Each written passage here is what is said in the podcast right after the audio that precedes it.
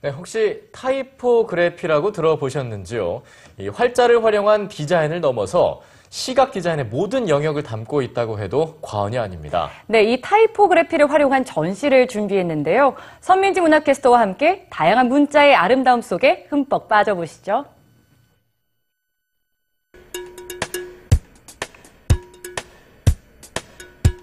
세상 모든 책들이 똑같은 표지에 똑같은 글자로 쓰여 있다면 어떨까요?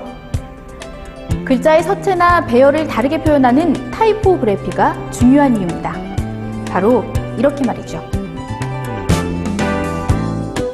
프란츠 카프카의 서명으로 책의 표지를 만든 프란츠 카프카 전집.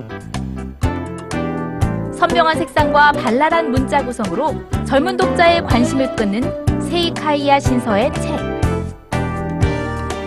영화 작품을 DVD로 출간하는 필름 에디치는 글자를 동그랗게 배열해 표지를 장식했습니다.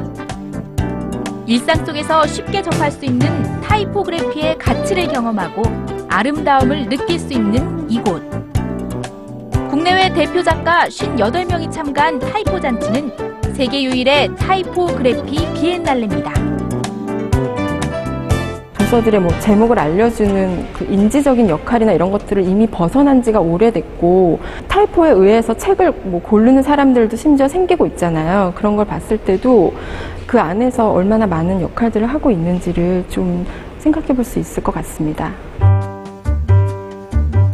타이포그래피는 그 자체만으로 하나의 작품이 되기도 하지만 텍스트를 새로 만들거나 발견해서 독특하게 조작하기도 하는데요.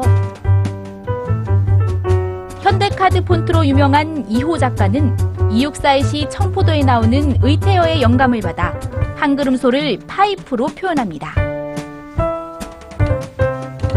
호밀밭의 파수콘을 잘못 번역한 문장들만 모아 또 한편의 책을 만든 전용환 작가는 번역은 창작이라는 속설을 실현해냅니다.